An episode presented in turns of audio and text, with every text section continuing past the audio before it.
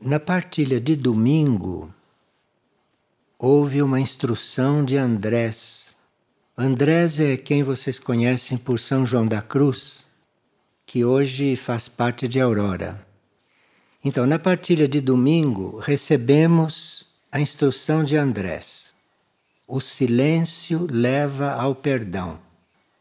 Isto é, é o silêncio que leva ao perdão. E a pessoa está perguntando: ficando em silêncio, não podemos estar omissos com alguma coisa? Sim, uma coisa não tem nada a ver com a outra. Quando nós temos que falar alguma coisa e não falamos, nós somos omissos. E temos que falar aquilo que deve ser falado, senão estamos omitindo. Isso não tem nada a ver com o que Andrés disse. Andrés disse que é o silêncio que leva ao perdão. Isto é, se nós sabemos usar o silêncio, se nós temos o silêncio como uma regra nossa, isso leva ao perdão. É uma experiência que temos que fazer. Às vezes temos dificuldade de perdoar os outros, porque somos muito imperfeitos, então temos dificuldade de perdoar. O silêncio pode levar a isso. Então você exercite um pouco o silêncio e você vai fazer a experiência que silenciando vem o perdão. Uma pessoa acha que está sendo chamada para entrar em um monastério e ela tem tido várias provas de que está sendo chamada. Mas ela está achando muito difícil renunciar ao mundo. Porque quem vai entrar em um monastério está renunciando ao mundo, não é? E ela tem este chamado, mas ela ainda sente que não pode renunciar ao mundo. Bem, se esse assunto está muito ativo em você, se é muito importante, você tem dúvidas, você não quer tomar o caminho errado, então você pode, por exemplo, pedir para passar três meses em experiência em um monastério. Quer dizer, você não está se comprometendo com a vida monástica, mas também não está deixando de se dar a oportunidade de ver. Três meses é um tempo suficiente para nós sentirmos se devemos prosseguir ou se devemos não prosseguir nesta disciplina. Três meses é um ciclo bom para se ver se é ou não é para ser feito. E assim você fica em paz com a sua consciência. E dá também ao monastério a oportunidade de te ajudar.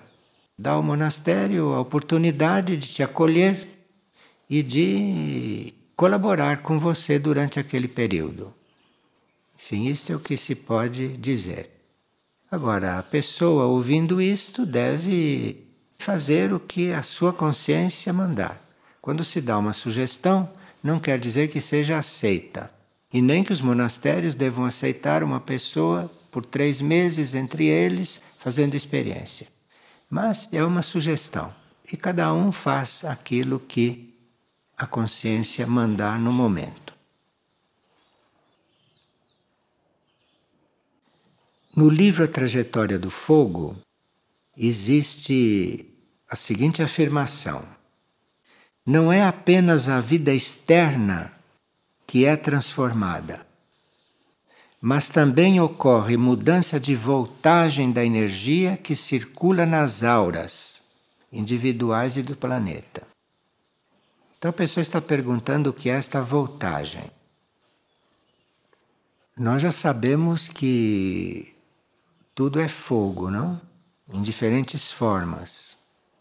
E existe o fogo físico da matéria, existe o fogo sutil, que é um fogo na alma, existe o fogo do espírito, da mônada, que é outra voltagem. São diferentes voltagens de fogo. A nossa vibração, aquilo que emitimos, depende do fogo que nós representamos, depende do fogo que arde em nós. Então, nós todos somos participantes da qualidade do fogo planetário, do fogo da humanidade. Cada um entra com a sua colaboração. Cada um entra com o seu tipo de fogo, entra com a sua voltagem. E nós não podemos resolver a voltagem de ninguém e nem copiar a voltagem de ninguém. Cada um de nós está numa voltagem, numa vibração. E nós temos que cuidar para que essa vibração não retroceda, não regrida para uma vibração mais baixa.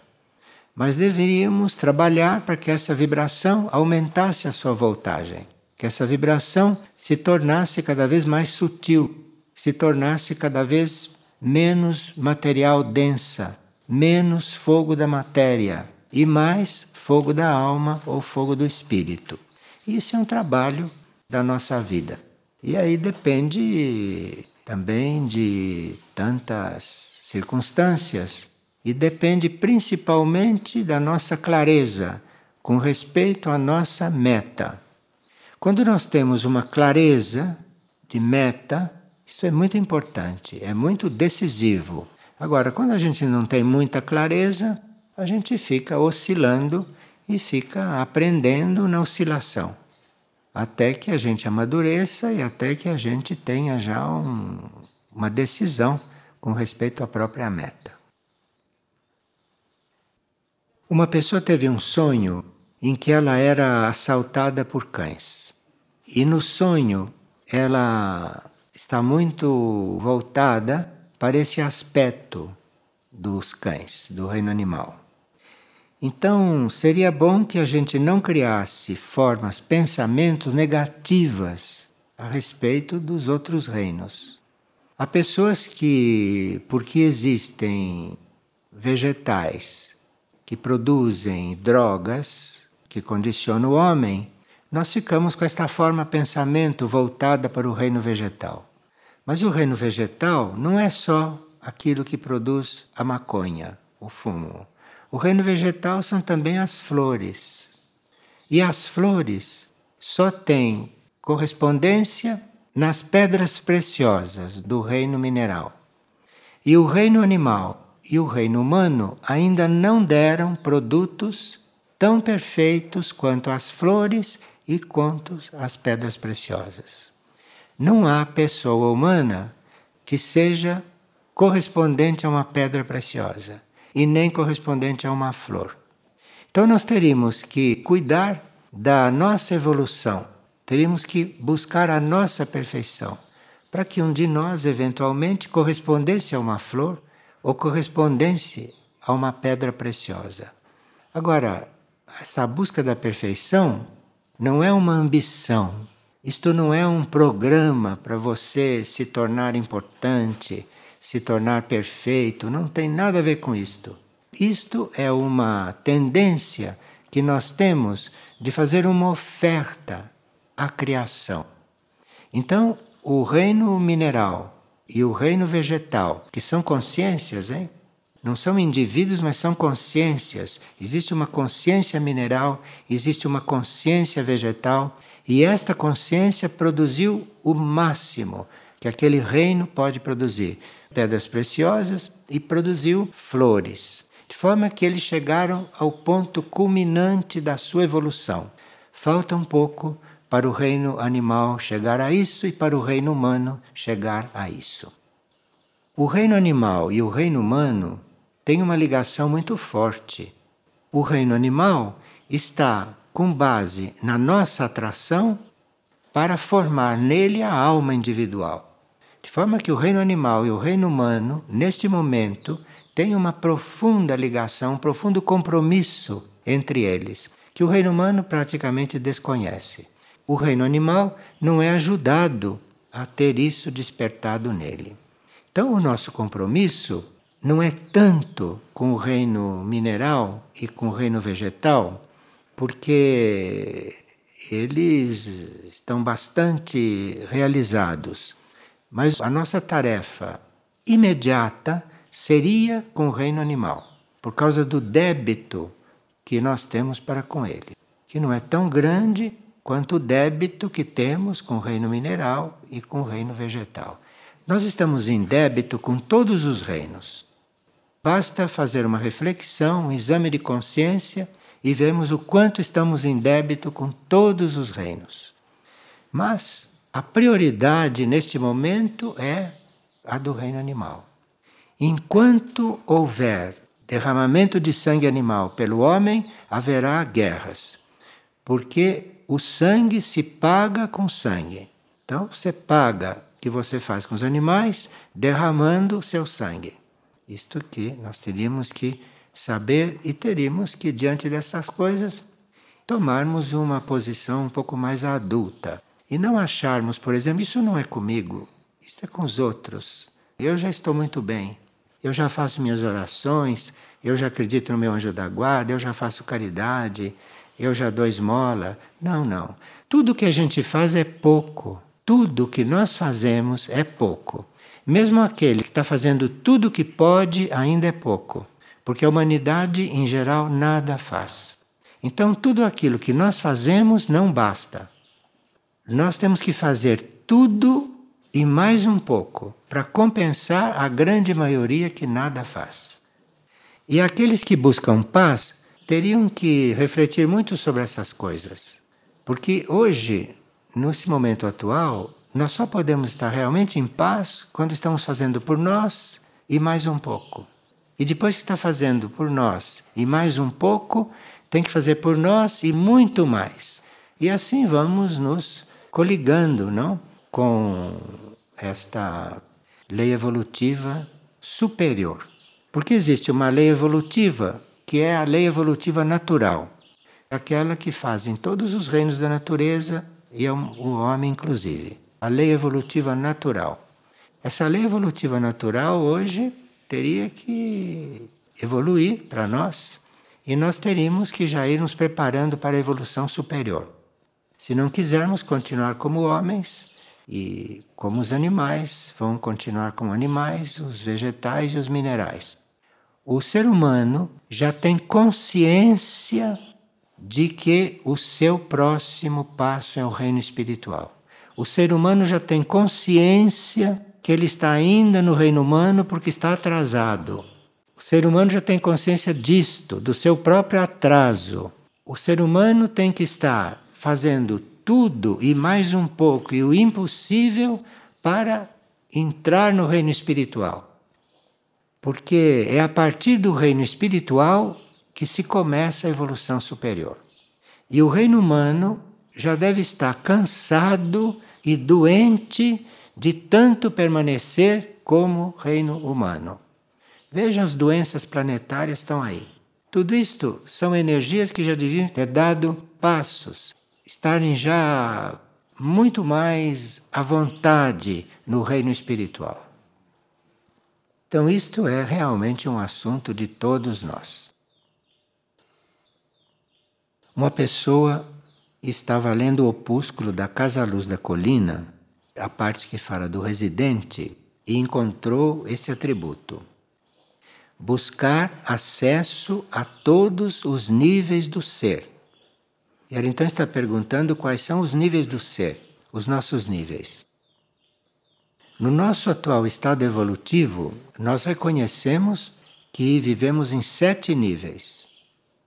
E esses níveis são físico-etérico, que é considerado um nível só. O etérico é aquele nível mais sutil do físico.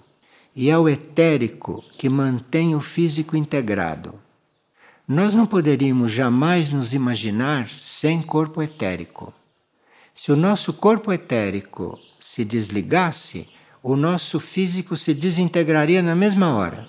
Porque é o etérico que mantém o físico integrado. É o etérico que mantém todas as células, moléculas, tudo integrado. Se o etérico se afastasse, o nosso físico se desintegraria. Então nós temos que ter muito cuidado, por exemplo, para estarmos num controle, para não levarmos um susto. Tem gente que leva susto toda vez. Quando ela faz isto, o etérico se afasta um pouco. Isto é, se o susto for muito grande, de repente o etérico se afasta muito e ela não consegue mais se equilibrar. Então nós temos que nos educar temos que nos educar. Nós temos que buscar uma situação de neutralidade. Porque qualquer tipo de reação, qualquer tipo de envolvimento, isto faz com que seu etérico não esteja totalmente encaixado. E isto vai dar um resultado físico, isto vai dar uma consequência sobre o plano físico. Mas esta parte etérica e a parte física são consideradas um só nível. Por esse motivo que se está dizendo. Então, o nosso nível mais denso é o etérico físico e que deve estar muito unidos, muito harmonizados entre si. Depois, o próximo nível é o astral emocional. Então, tem o etérico físico e tem o astral emocional. O astral é um outro plano, é um físico mais sutil e este emocional faz parte do astral. Este é o outro nível. Depois nós temos o nível mental. E no nível mental, temos o mental concreto e temos o mental abstrato. E entre o mental concreto e o mental abstrato, nós temos um caminho a seguir. O mental concreto é aquele que está focalizando só nas coisas concretas. E o mental abstrato é aquele que está enfocando nas coisas abstratas, nas coisas imateriais.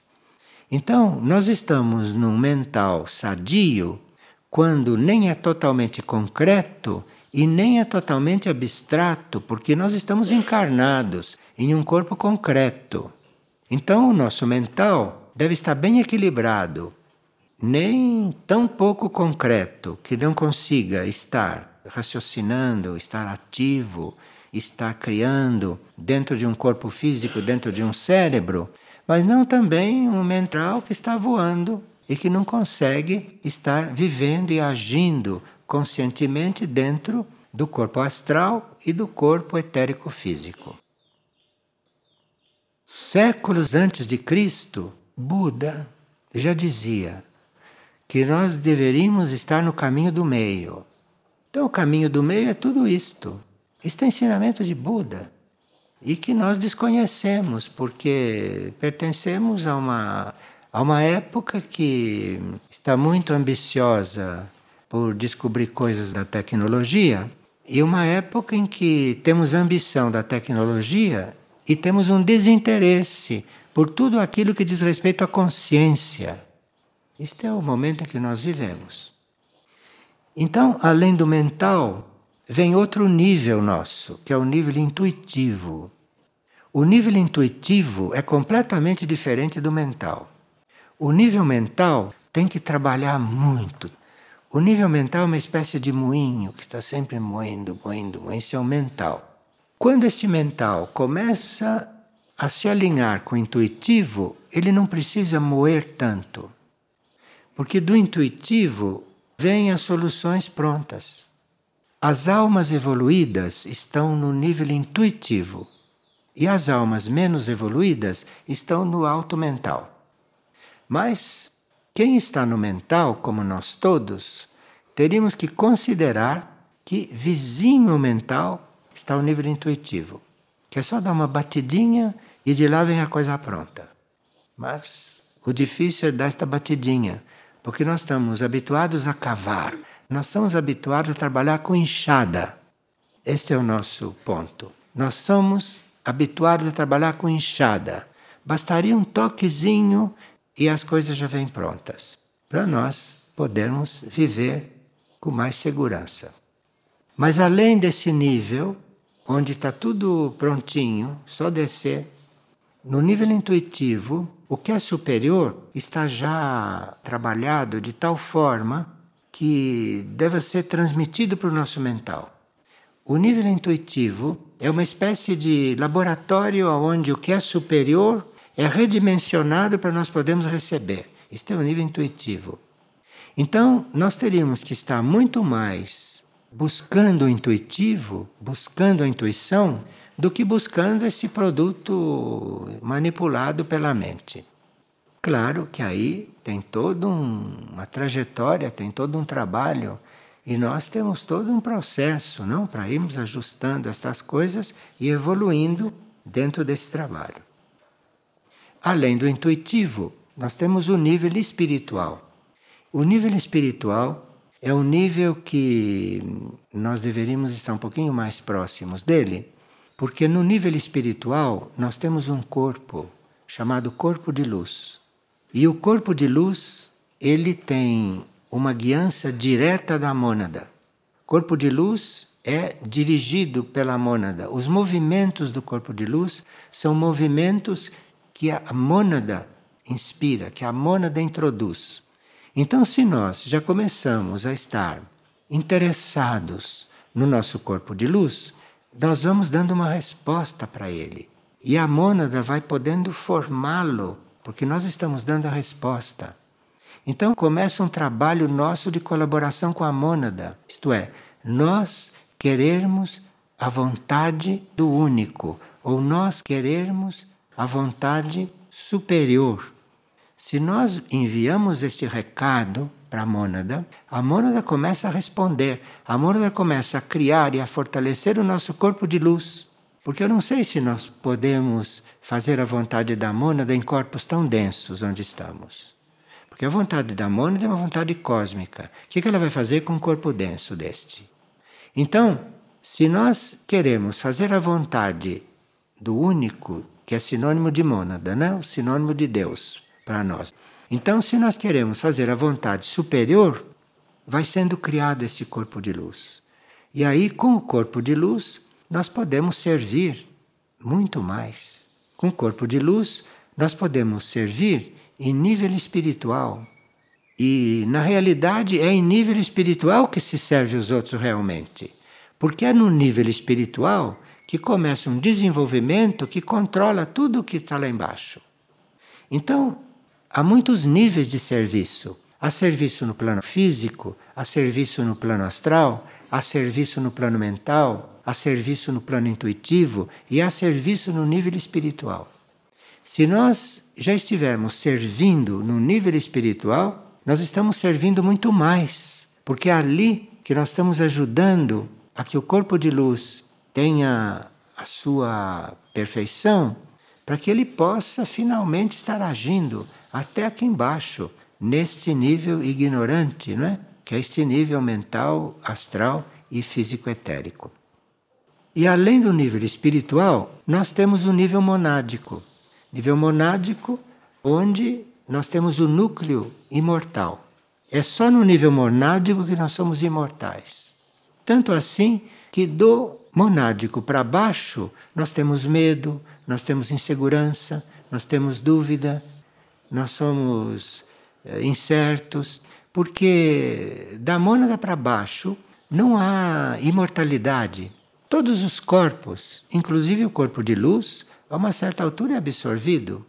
Nenhum corpo é eterno, até se chegar na mônada. A mônada não perece, a mônada não morre. A mônada é o nosso núcleo imortal. Nós estamos falando de coisas evolutivas, não estamos falando de involução, onde uma mônada pode também se perder. Mas nós não estamos cuidando disso. Nós cuidamos da evolução. E como estamos buscando a evolução superior, não temos nada que falar em mônada que se desintegre. Nós temos que falar em mônadas que são imortais, em mônadas que são aquelas que representam o único, que representam o cosmos.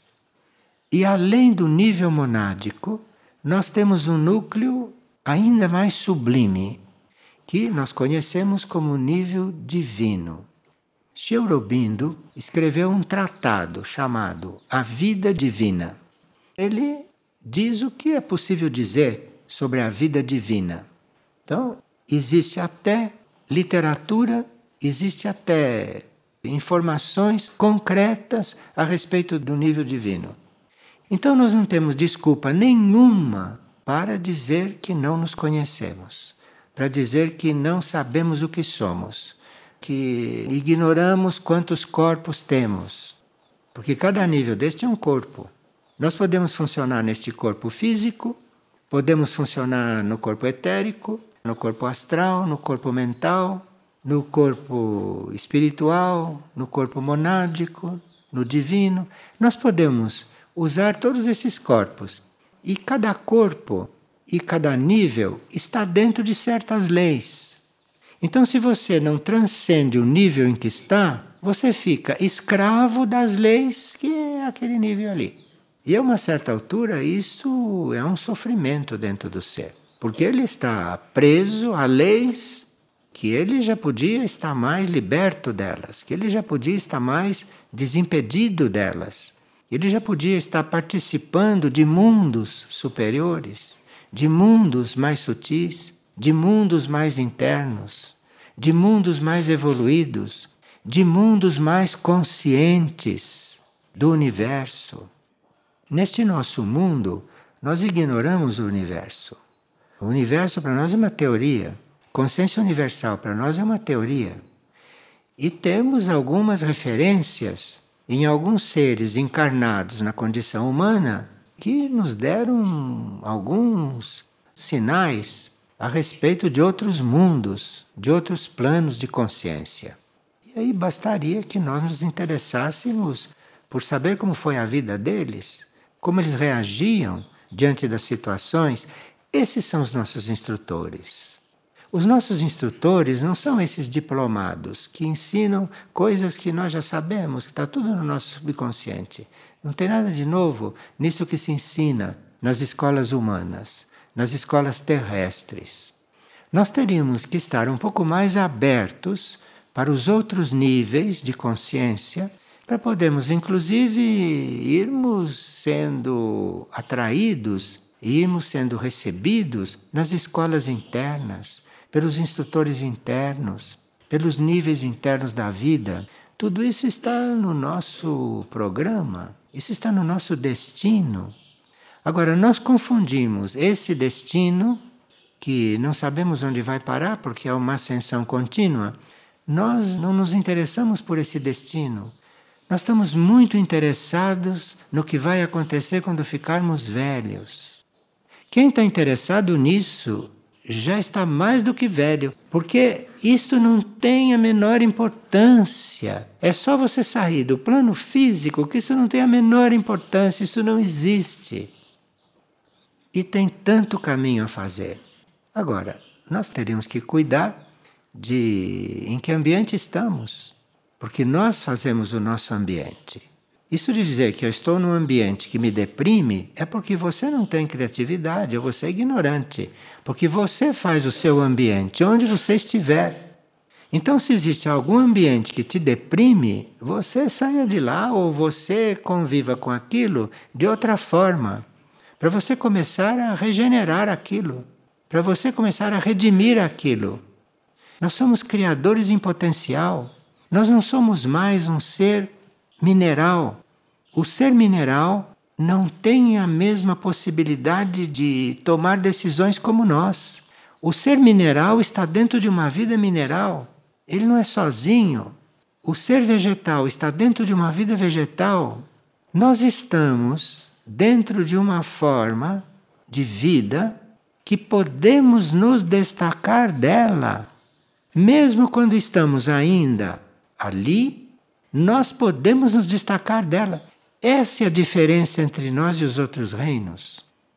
Nenhum ser dos outros reinos pode decidir se destacar daquele reino.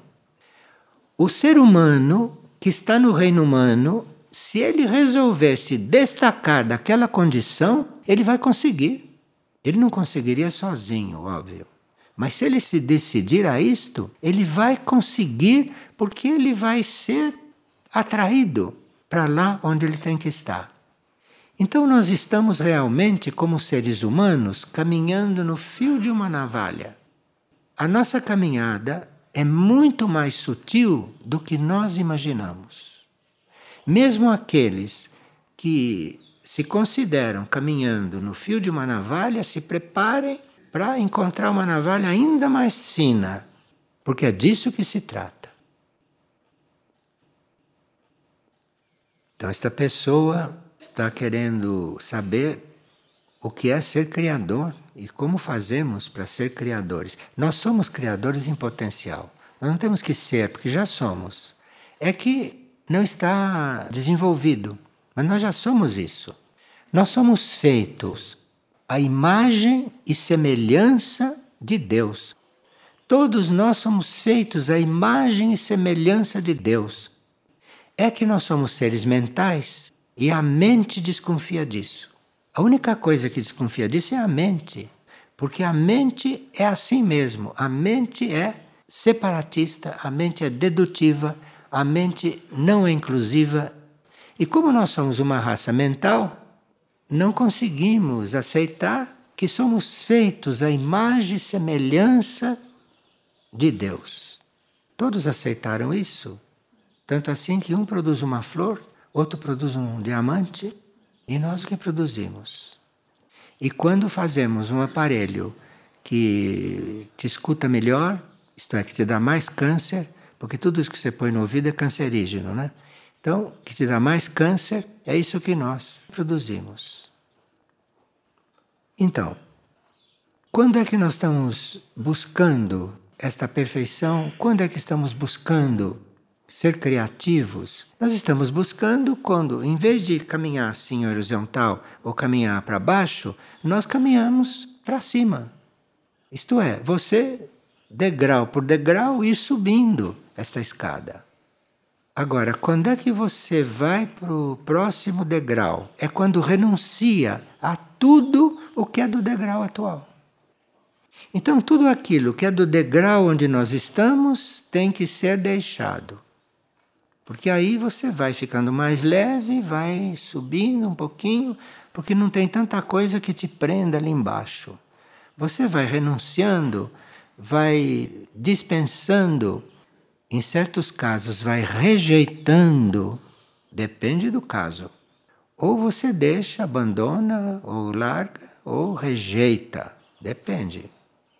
Depende do tempo em que você está preso àquilo. Se é muito tempo, você tem que enviar o raio da rejeição. O espírito tem esse raio. Então você joga esse raio para lá que rompe aquilo. A mônada rompe com aquilo. Enfim, se trata de nós querermos ir para o, nível imediato. Não dar um salto. Isso não existe, hein? Dar um salto não existe.